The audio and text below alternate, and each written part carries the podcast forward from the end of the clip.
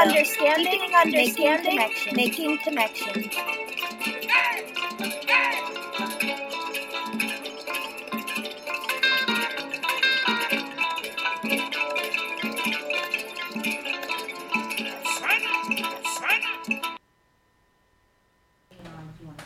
This is W V E W L P Brattleboro one oh seven point seven F M, your community radio station. Um, we are Indigo Radio, deepening understanding, making connections, on the air every Sunday at noon. We are a group of educators seeking to learn through engaging with others in our community and throughout the world. You can find us on Facebook at Indigo Radio and on Instagram. The views and opinions expressed on this program are those of the host and the guests, not the radio show. Last week, uh, Marisa is going to be telling you what we were talking about. Last week you joined um, me and Corey Sorensen, and we were talking about Betsy DeVos and the history of uh, the privatization of education in the United States. Um, and so we're going to connect to that this week by talking about healthcare, um, mainly about the privatization of healthcare as well. Um, Becca, do you want to start us off by talking a little bit about what's happening right now? Sure. I mean, we've been in the midst of debates over whether or not to repeal affordable um, Obama's Affordable Care Act. And we know that some of the pushes in Congress right now have, some of the bill legislation that's been pushed would leave twenty-five million people without insurance. And since these pushes have been unsuccessful, the Republicans are now leading the charge to pull back individual policies within the act. For example, earlier this month we saw um, a legislation put forth to allow in, um, employees to decide whether or not birth control should be covered under their insurance plans based on religious reasons or not. Um, and we also know that um, the Senate just voted to cut one point five trillion dollars from Medicare and Medicaid and give corporations a tax cut as well as the super rich. And so it's important for us to think about these health insurance debates within the context of who is going to benefit. Um, and are we really able to live under a, a system that puts uh, the private, the profit over people? Is it possible for healthcare to actually meet the needs of people in this system? Yeah, and we're going to be talking with a few different people today. Um, Martha Allen, who uh, is going to join us first. And um, after that, we'll hear from Ellen Schwartz from the Vermont Workers' Center, as well as a doctor um, who will be talking to us about the implications for doctors um, in this world in which we live right now. So, um, Nina, are we ready for a song? Yep. We're going to take a short song break, and we are going to hear uh, Pet Shop Boys in, um, called Shopping.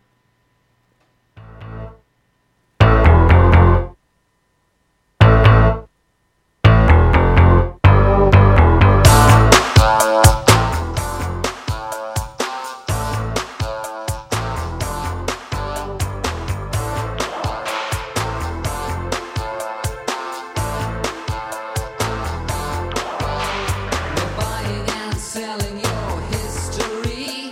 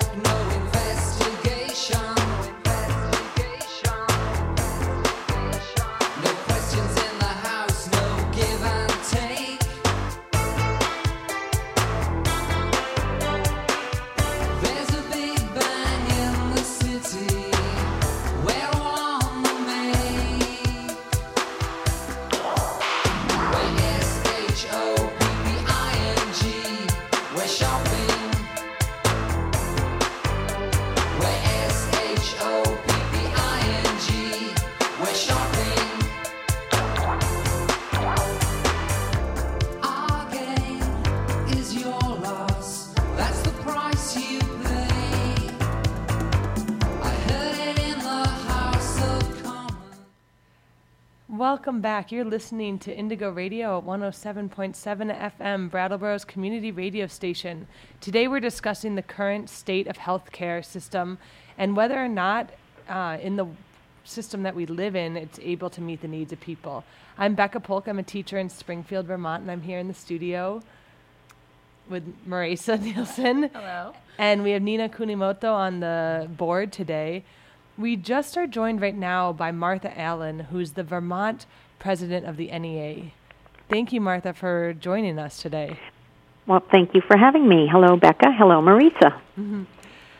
And so we wanted to have you come on the air because most recently in Vermont in June, there was a big um, battle, I would say, over teachers' health insurance and health care with our new governor, Scott, and I was wondering if you could start out talking about that. Sure. A little bit of background on that information.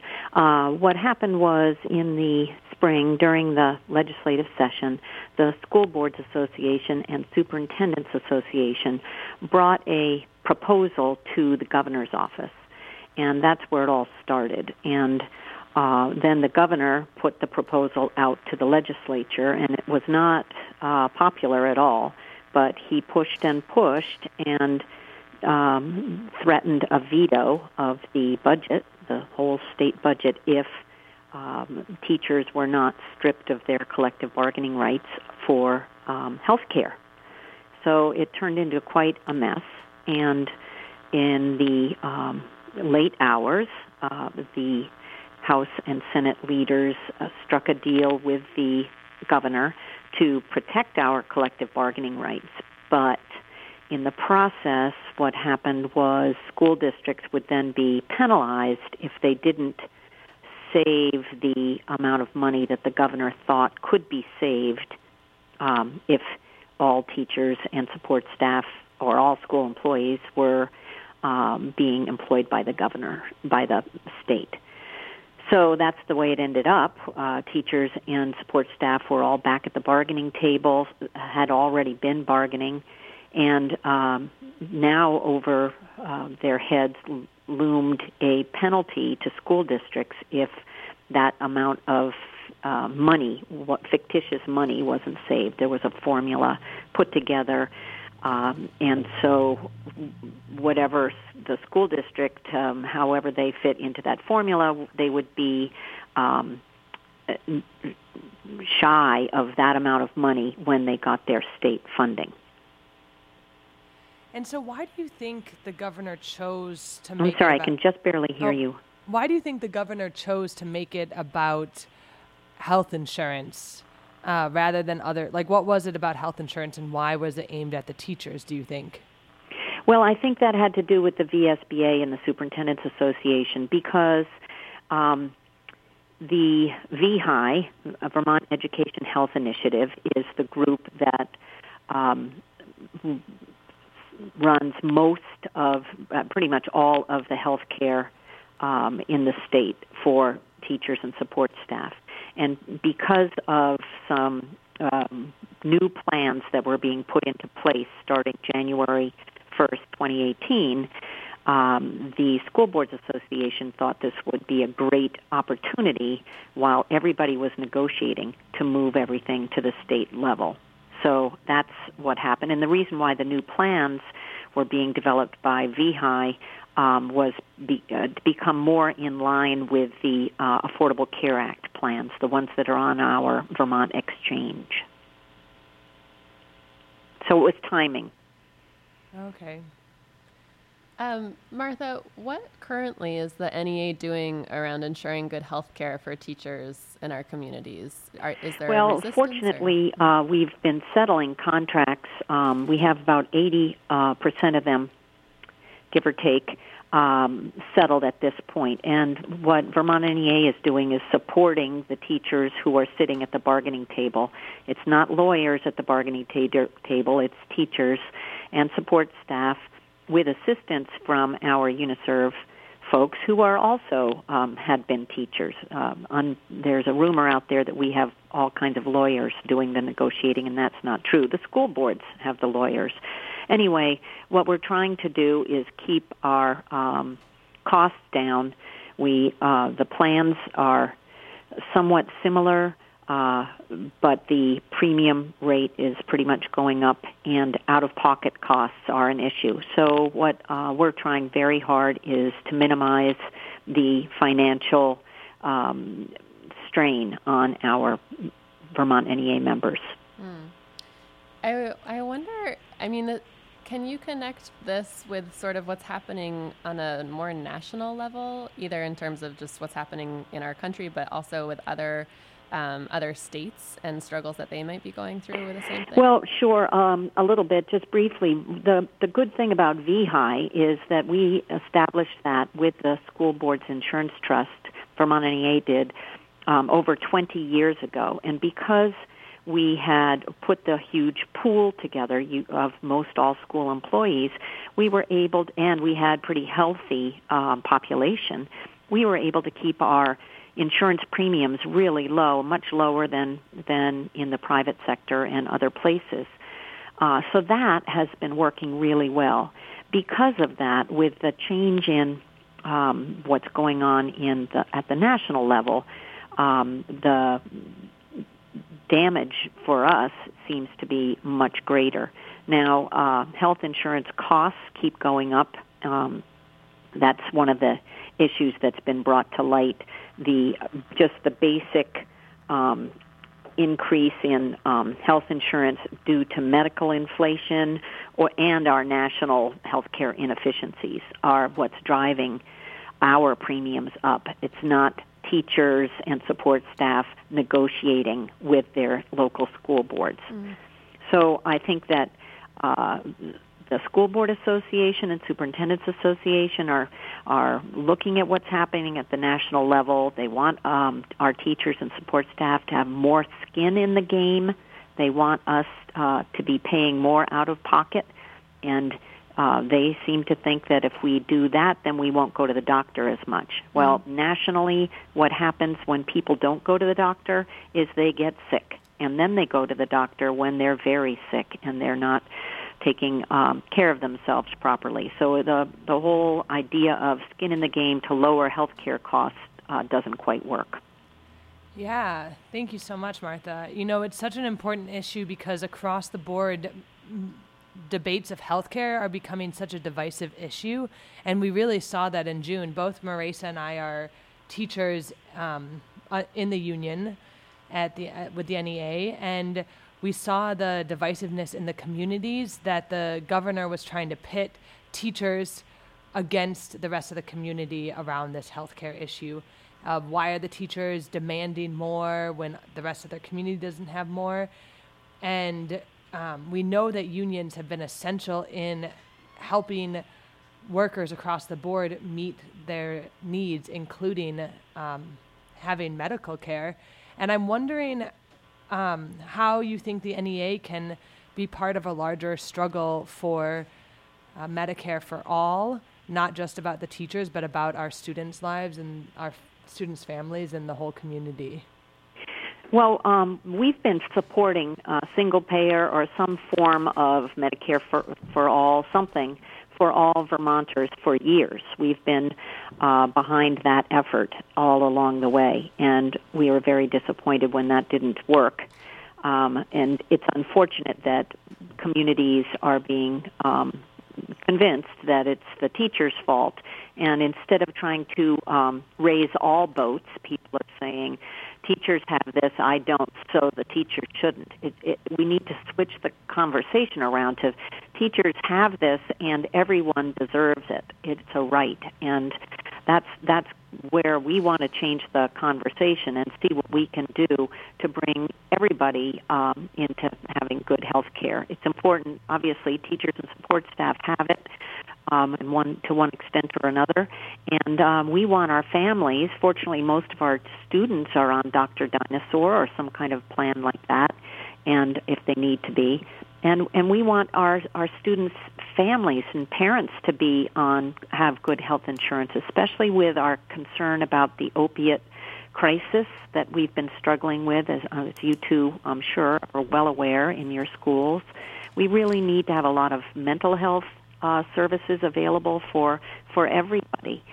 and um, taking and punishing teachers and support staff is not the way to solve this problem at all.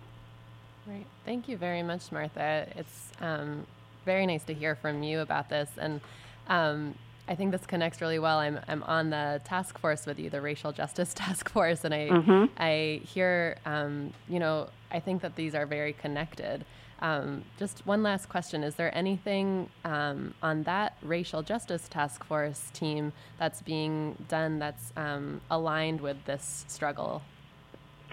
Well, um, I think that when we talk about, there are lots of things, I could go on for a long time with racial justice issues, but um, we're finding that studies show that uh, people of color have more health issues due to um, racial discrimination, um, stress that doesn't stop, that's um, day in and day out. As we all know, stress is a t- it can lead to all kinds of health issues. And so uh, trying to find a way to provide health insurance for everyone um, really um, would would help in this regard. And I think that, um, once again, we want our families and the parents and the children to have health coverage. It, it just doesn't make sense that they don't have it. Exactly. Well, thank you very much, Martha. It's been wonderful chatting with you. Um, we hope to chat with you again sometime on Indigo Radio. Um, but thank you so much for your time. Thank you very much. Nice to talk.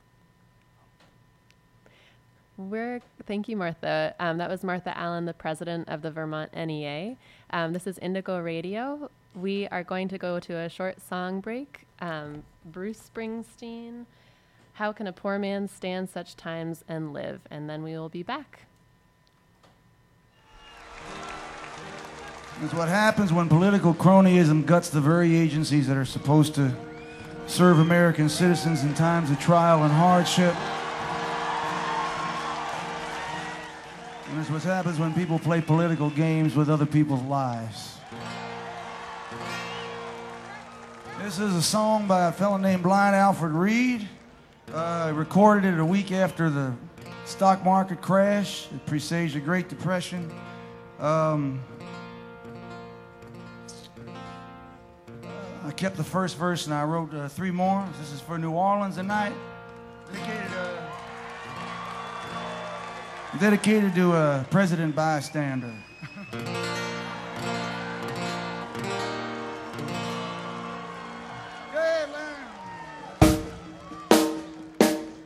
How can a poor man stand such times and live?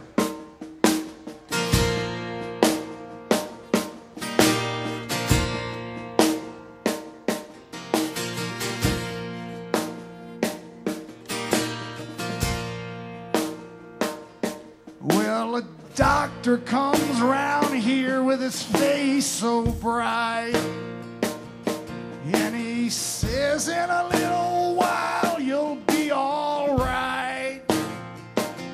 But all he gives is a humbug pill, a dose of dope and a great big bill. Tell me, how can a poor man stand such times and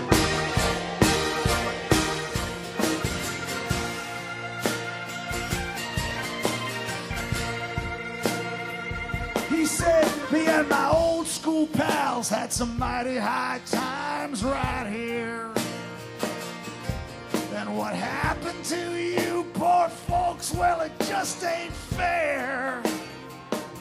He took a look around, gave a little pep talk, said, I'm with you, then he took a little walk. Tell me, how can a poor man stand such times and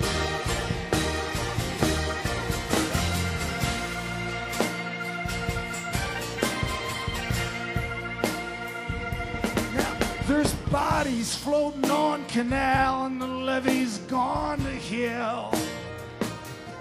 Martha, get me my sixteen gauge and some dry shells. Them who got got out of town and them who ain't got left to drown. Tell me, how can a poor stand such times and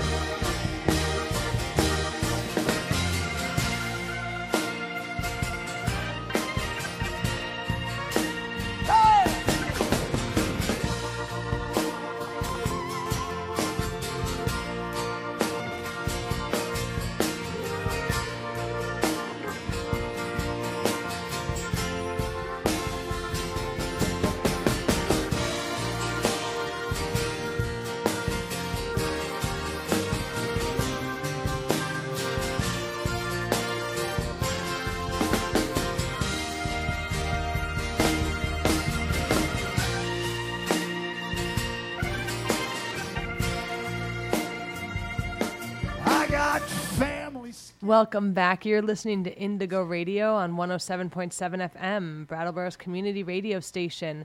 We just heard from Martha Allen, the president of the Vermont uh, N E A, which is the National Educators Association Union. And today we're talking about um, the fact that uh, there's a lot of debates around healthcare system, and we're analyzing them and whether or not, even within these parameters, healthcare in this country can actually meet the needs of people. We are joined now in studio by Ellen Schwartz, who's the Vermont Workers' Center president. Thank you so much, Ellen, for being here with us. Well, thank you for having me. And so um, the Vermont Workers' Center has been organizing around healthcare for all since two thousand eight. And we were wondering if you could briefly describe this campaign and the reasons why you all chose to focus on healthcare. I'm sure I'd be happy to. So the aim of the campaign is to transform our healthcare system from one that treats our health as a commodity to one that's based on human rights principles. And by human rights principles, we mean universality, equity, accountability, participation, and um, transparency. And um, between two thousand eight and two thousand eleven, we organized successive waves of masses of people that um, were pushing for Vermont to have a universal health care law, and we actually achieved the passage of a law. It's called Act forty-eight. It was supposed to establish a universal health care system called um, Green Mountain Care. Um, as many of your listeners may know, that was um, ultimately uh, derailed by former Governor Shum- Shumlin, and the sticking point, not surprisingly, was the equitable financing of it. When it came to push came to shove, he was more willing to listen to the voices of the Business Roundtable and other business cronies than the voices of lots of people who really are needing health care and continue to need health care. So the campaign, we continue to organize for the full implementation of Act forty-eight, which we see as the path forward in Vermont. Um, the second part of your question was, why would we be organizing around health care as a workers' rights organization? Um, we really see healthcare as an issue that affects poor and working class uh, people across many, and has the potential to unite us across many divides, s- such as um, divisions of race, divisions of gender, immigration status, um, ability or disability, whether you're a unionized or non-unionized worker. And um, we, we really see it as an issue that people connect to because it's so... It's so personal, and it's also related to our ability to actually survive. There's a lot of anger right now against um, companies that are profiting off of our health, but very often that anger is, people feel very alone with it, and, and sometimes even feel like it's their fault that they can't provide health care for themselves and their families. And our healthcare system actually propagates that view by talking about things like personal responsibility and, and really not re- addressing the systemic reasons why people are not able to get health care. So we really see it as like a, a unifying, a potentially unifying movement. Yeah.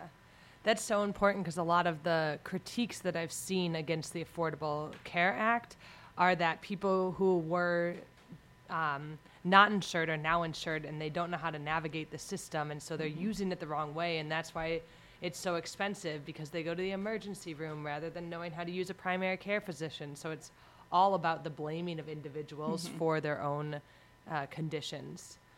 Um, So I'm wondering if you can, um, I know the Vermont Workers' Center did a big um, campaign or um, study about the experience of Vermonters within their experiences with health, and uh, specifically within the corporate healthcare system. And I'm wondering if you could share some of those stories. Yeah, so we um, we do a, we continue to do a lot of canvassing, and I'll just sort of name like some of the really big issues that come up. In spite of the fact that a lot of people in Vermont do have insurance, there continue to be people who actually don't have health insurance. And we hear about that when we talk to people. And the main reason they don't have it is they have, they're making a little bit too much to be on Medicaid, but they can't actually afford the premiums on Vermont Health Connect. And so they end up paying the penalty. Or they realize if they paid the premium, they'd only be able to afford a bronze plan, and they'd never be able to meet the deductible. So what's the point of buying insurance if you're not going to use it? Um, there's another thing I should just say at the outset is, like, under the current climate, what we hear a lot is that people are feeling very anxious, even if they have insurance, because every day you hear in the news about something different, like they're going to be cutting Medicaid, or Trump wants to take away the subsidies, and people don't know, like, what that's going to mean for them. And for something that's as personal as healthcare and as sort of life-sustaining, there's a tremendous amount of anxiety, even among people who have healthcare. Um, some of the people we talk to have health insurance, but they actually um, don't use it for regular preventive care because they can't meet the deductible. Um, I've talked to a surprising number of people who've said that they stay in poverty because they have Medicaid and they have medical issues and they need their Medicaid, and so if they earn too much, mm-hmm. they're going to lose their Medicaid and then they're not going to have health insurance. But they don't want to stay in poverty. They'd like to be able to earn a little more, but they can't afford to because of the health insurance. Then there's sort of things like uncovered services. So you have health insurance, but that's often true for, like, mental health or substance abuse services. Like, who your provider is matters, or you get a certain number of visits and you need more, but it's no longer covered.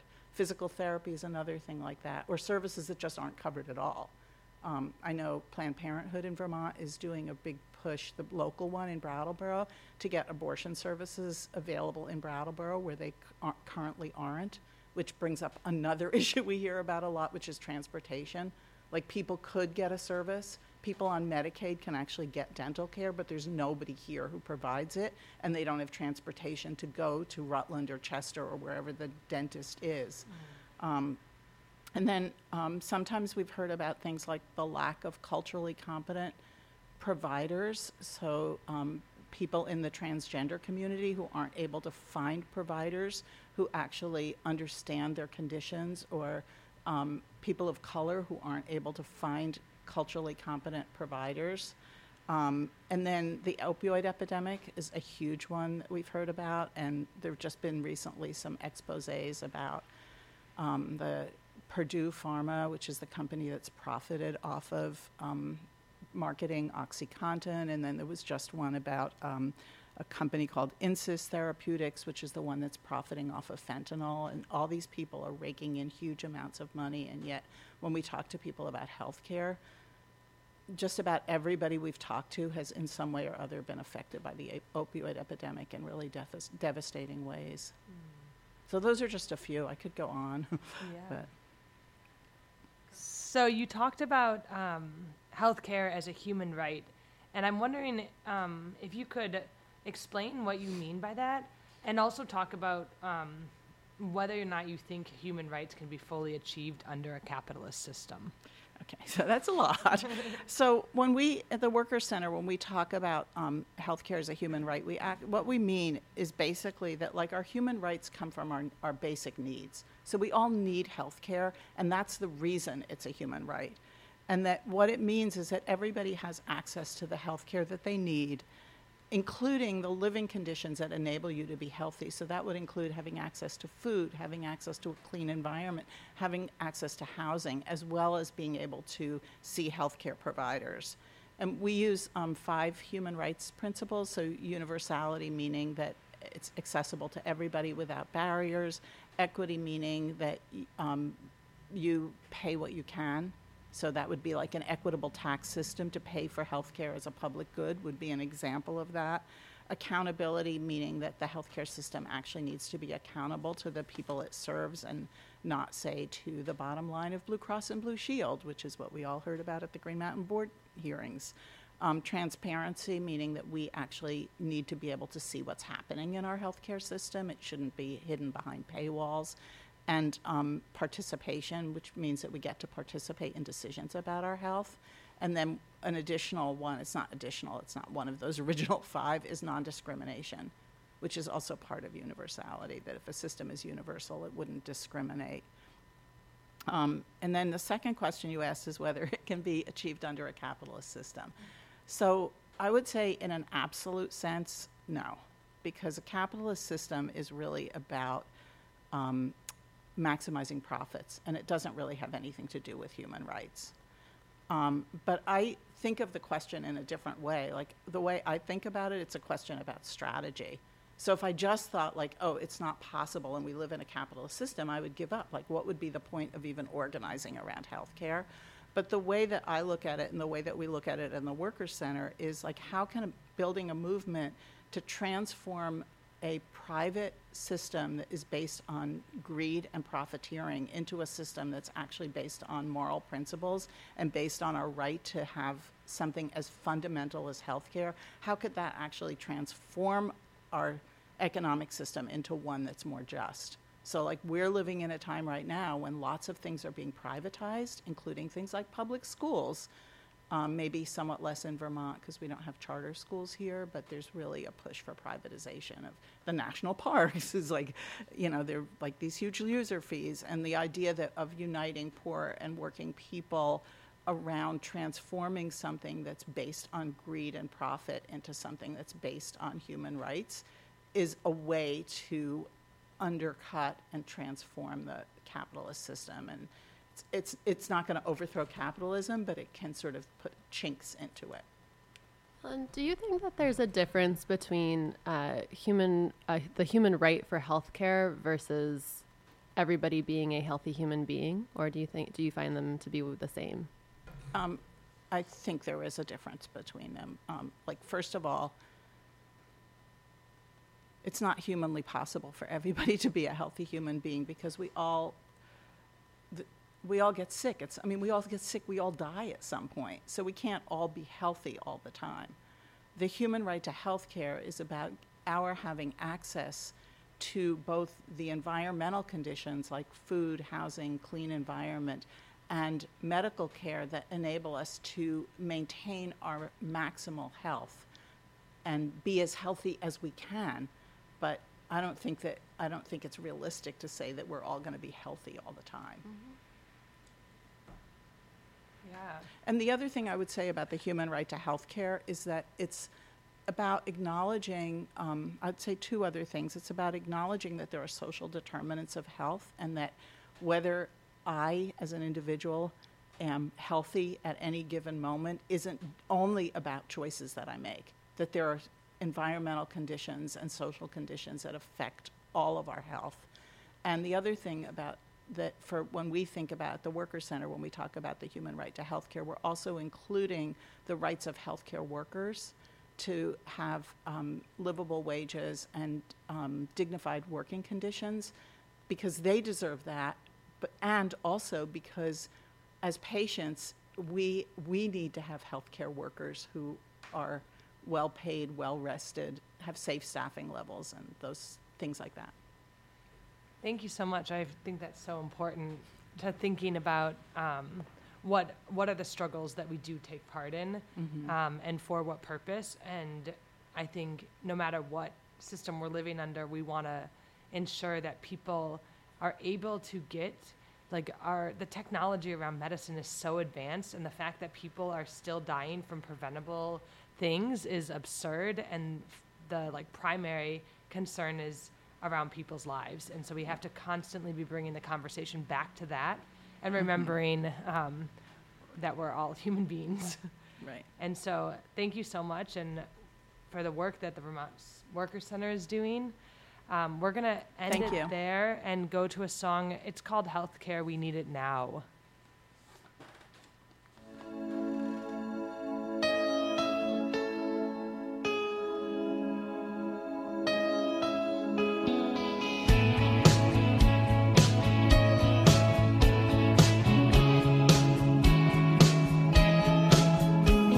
Healthcare is expensive, can't afford it anymore. No money for the doctor, our health is getting really poor.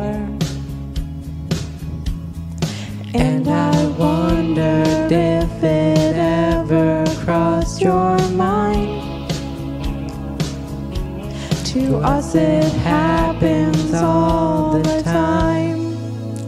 It's a quarter after one, I broke my leg and I need care now. I used to have a job but they let me go, and I need care now. And I don't know do without. I just need care now.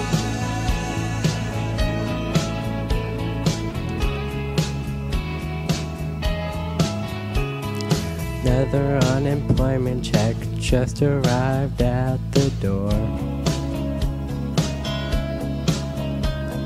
Wishing that I had the job that I did before.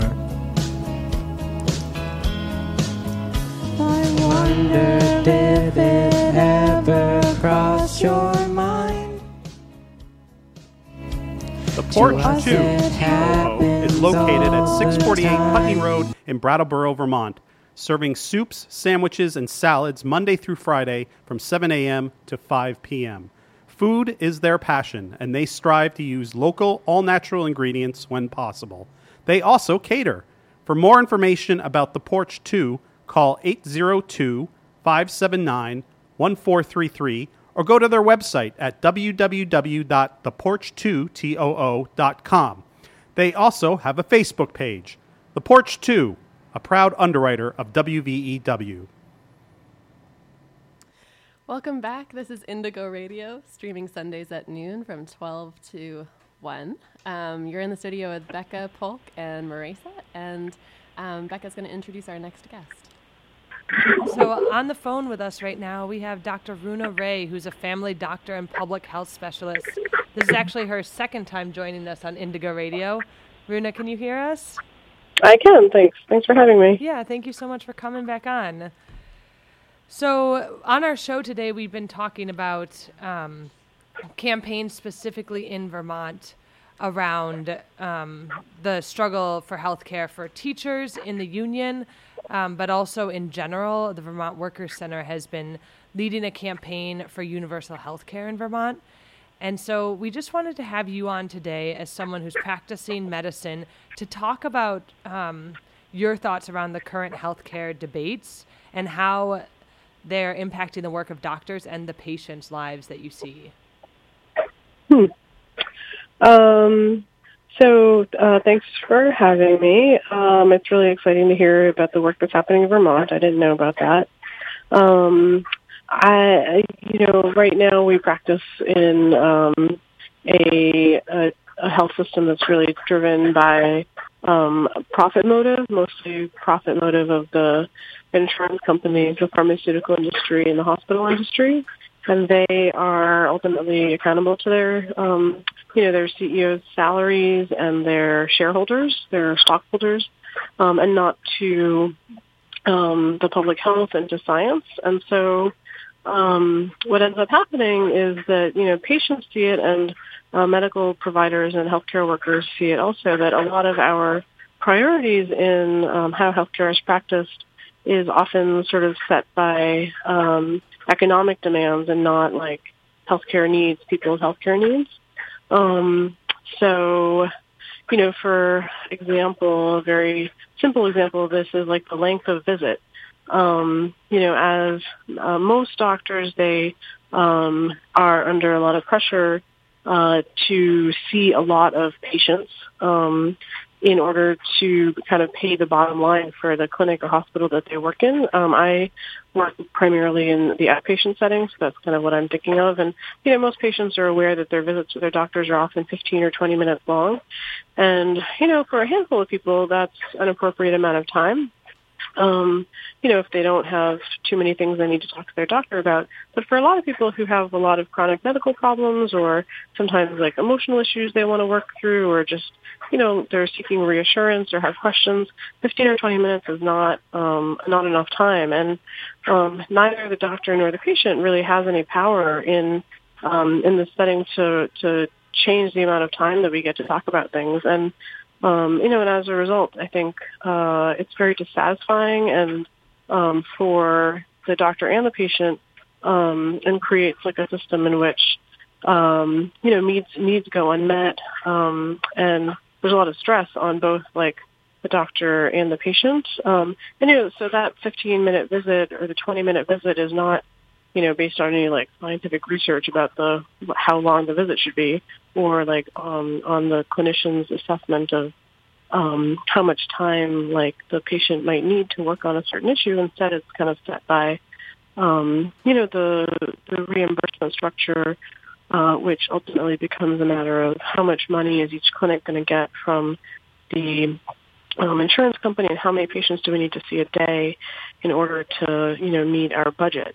Um, and that's not really how medicine should be practiced, you know, like we should really be defining um, how the health system is built, both at like the really microscopic level, like, um, you know, in the clinic, but also on the macroscopic level, like in our states and across the country, based on people's healthcare needs. You know, we should be looking at the population and saying how much, um, you know, like how much of certain kinds of diseases um, do we have in a certain population? How many young people do we have? How many old people do we have?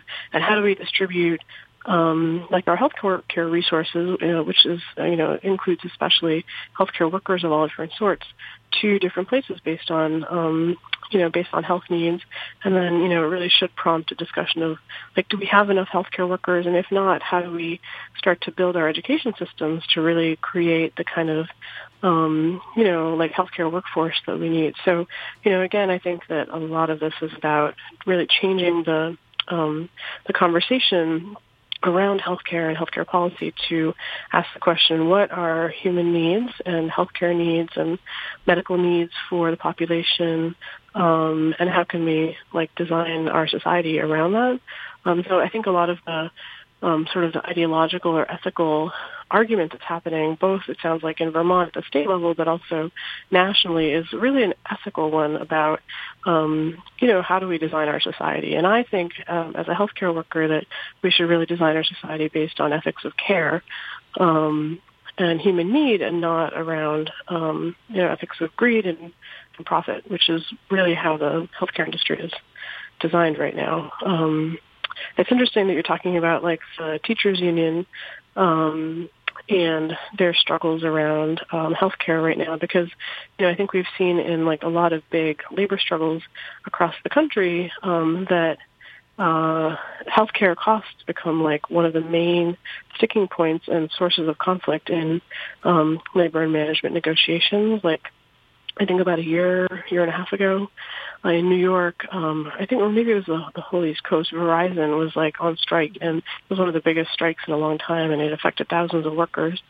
And one of the um, one of the main things that they got, really got stuck on was healthcare costs. Um, and this is, like, a common story that's happening all over the country, because healthcare costs are, are ballooning. Um, and um, you know, one of the things that I'm really excited about, and I think a lot of people in Vermont are excited about, are uh, Bernie Sanders' proposal for Medicare for All, um, which would be a national single-payer system um, where that would be very much like Medicare, but better. It would be improved, um, and it would be for the entire population. If we had a program like this that um, you know took care of people's health needs without putting um, all the stress on um, both the employer and um, the patient with all the co-insurance and co-pays and deductibles and all that stuff, then you know, a lot, it would take a lot of stress out of individual people and workers' lives, but it would also take a lot of, like, responsibility and cost out of employers' hands um, because they wouldn't have to be in charge of their workers' health care anymore, which is kind of strange when you think about it. Like, um, why why are health, I'm sorry, why are employers um, even thinking about, uh, you know, like, the health needs of their, their employees? It seems, like, sort of inappropriate. Anyway. Well, and so, the interests mm-hmm. often of employers and workers are um, contradicting. So if the employers mm. are making a, a decision oh, yeah, about totally. healthcare, um, could you, I mean, with the Medicare for All, with Bernie Sanders' campaign and thinking about universal healthcare, mm-hmm. how is that going to um, like go against the pro- like go against the big industries, the three big industries that you mentioned at the beginning, the hospital, pharma, and insurance, that are accountable to their C E Os and stockholders? How mm-hmm. will that, how will this campaign for universal health care counter that, do you think, or will it? Well, I mean, it's, it certainly will in a lot of respects. Like, I'll, I'll like address each industry, because it's probably a little different for each industry. But, um, you know, so the health insurance industry will be, um, like, probably the most immediately and most obviously affected. And, um, you know, we're working in New York State on a um, on a single-payer bill in New York called the New York Health Act, which is very similar to the, um, you know, the Medicare for All bill in the Senate. And there's another one that's similar in the House and to, at the federal level. And, excuse me, they basically propose to eliminate the private healthcare insurance industry um, because it's a totally, um, you know, it, it doesn't add any value to healthcare. Um, and instead, it just creates uh, enormous administrative costs, um, and so um, which they make really off the backs of you know people's illness and disease.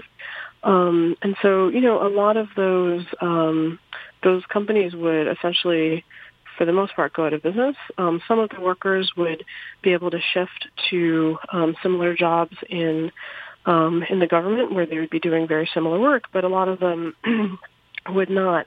Um, so for the C E Os and the people in power, you know, they would lose their jobs and their millions of um, dollars of profit that they're kind of currently um, taking out of people's health care, which I think is like ethically and morally appropriate. They shouldn't be making money off of people's illness. Um, and for like the, the workers um, who will need new jobs, um, the um, there there have been um, economic studies on this and like thoughts about how to handle that. And in New York, for example, we have, like, in our state bill, we have a, um, a part that says that there will be opportunities for retraining. Um, and uh, and so, you know, as a result, I think some of the jobs will, people will have opportunities.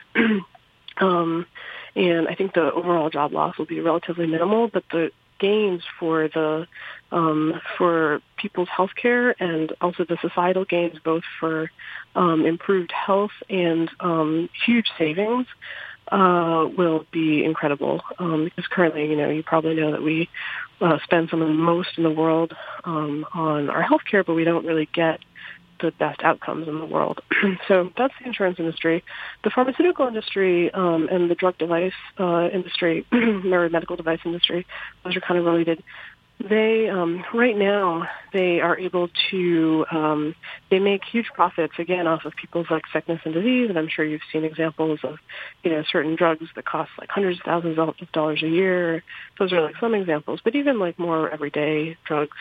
Um The costs don't have to be as high as they are, and currently they are as high as they are because um, because there's no um, there's no single body who's uh, negotiating with the companies on uh, on behalf of the public's health. So if we had a single payer system, which is or a Medicare for All system, basically a single system for the entire um, country or the state, if you're talking about the state level, um, then that.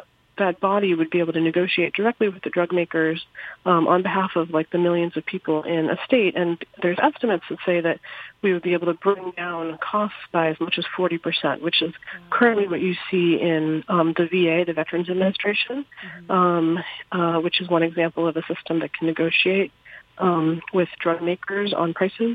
Um, And uh, Canada is another example where Canada can um, can negotiate with drug makers on prices, and so their prices are much lower, sometimes forty percent lower than um, like the prices we see within the majority of the U S Um, and then the hospital industry, I think, is like is a um, an interesting one. They sort of sit at the nexus of like the insurance industry um, and the pharmaceutical industry, and um, and there's a big battle, I think, between public and private hospitals, um, where private hospitals uh, basically are making a lot of money off of the um, off of like the deficits that the public hospitals are in.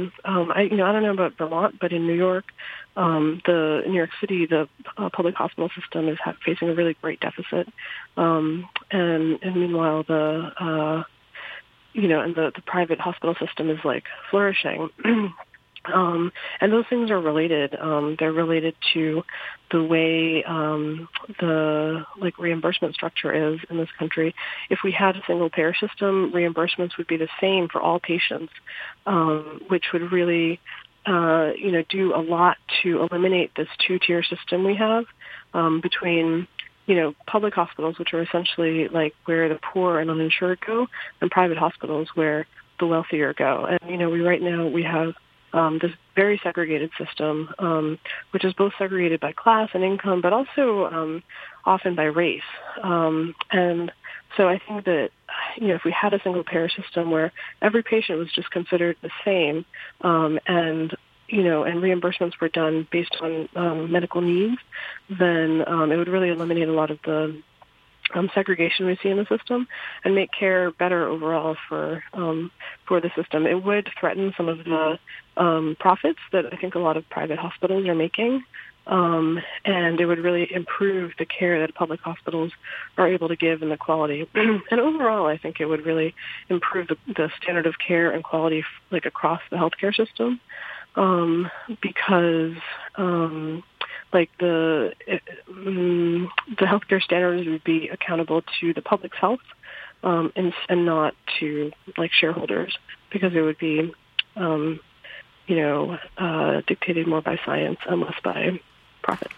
Yeah. I mean, you're basically, um, if you take out the words about medicine in what you're saying, you're describing our current system of capitalism in almost every uh, sector mm-hmm. of society, the yeah. increased privatization and the, mm-hmm. even you see like the small struggles for getting people what they need um, mm-hmm. are fought back so heavily by mm-hmm. people in government who are part of the um, owning class in this country, but they're also um, heavily financed. Their campaigns are heavily financed by these three major industries that you've been talking about. So it seems yeah. struggles around public education need to combine mm-hmm. with the struggles um, for universal health care.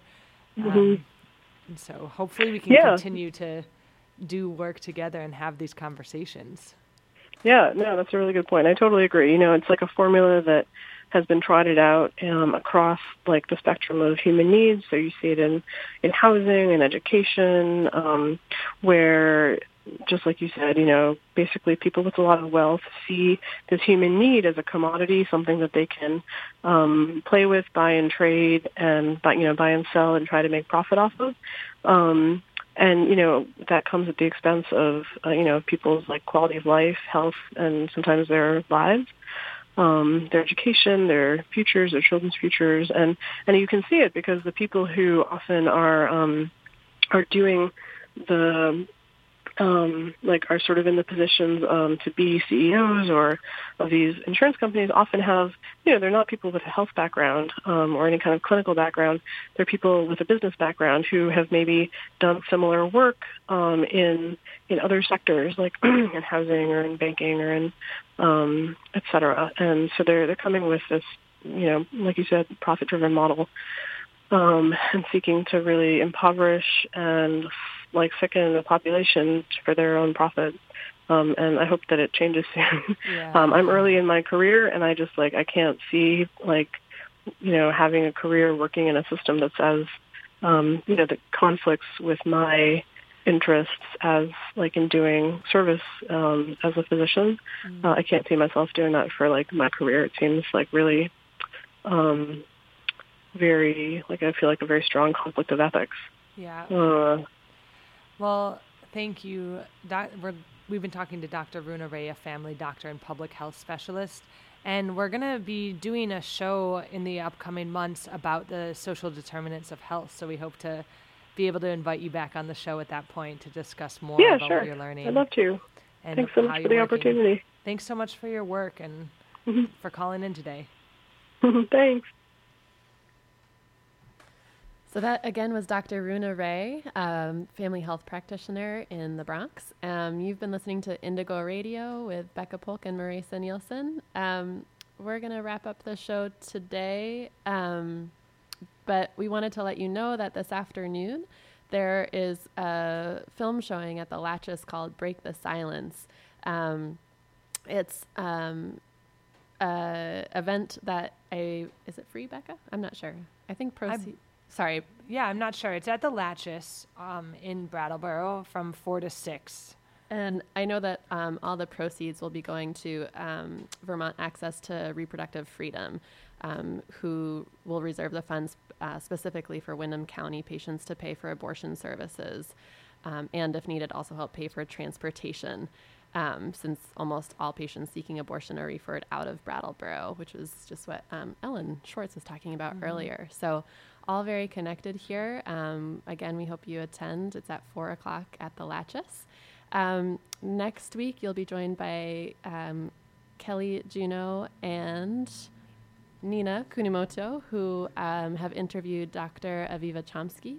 Um, and we hope we will see you next week. Yeah. Thanks very much for listening to Indigo Radio. And I mean, I just wanted to comment quickly, Marisa, about how um, I think the conversation about healthcare, I'm thinking about what Ellen said as a uniting force for everyone. And I think more and more um, we're being divided, and we have to come come back to the conversation of, you know, what's happening, it's becoming winter, and what's going to be happening to the people who are living on the streets in Brattleboro. Um, how are their, how are they going to be, their human needs going to be met? And we're increasingly, there's a war against the poor, and the solutions often are blaming poor people for their own conditions. And so just to constantly be thinking about, not only in healthcare, but in all of the different ways that um, our lives are impacted by a system that we live under that puts profit over people's lives. And I'm just wondering what sticks out to you from the show today. Well, I think just a, a final thought for me is that um, even with this Medicare for All program, uh, negotiations are still needed. And I firmly believe that Um, if we are really going to achieve health care for all equitably, there will be no more negotiations, that um, there will be no more private industry, there will be no more um, profit whatsoever. So these compromises, while maybe they will help a little bit, are not going to be the end all solution. Thank you. You've been listening to Indigo Radio. Join us next Sunday.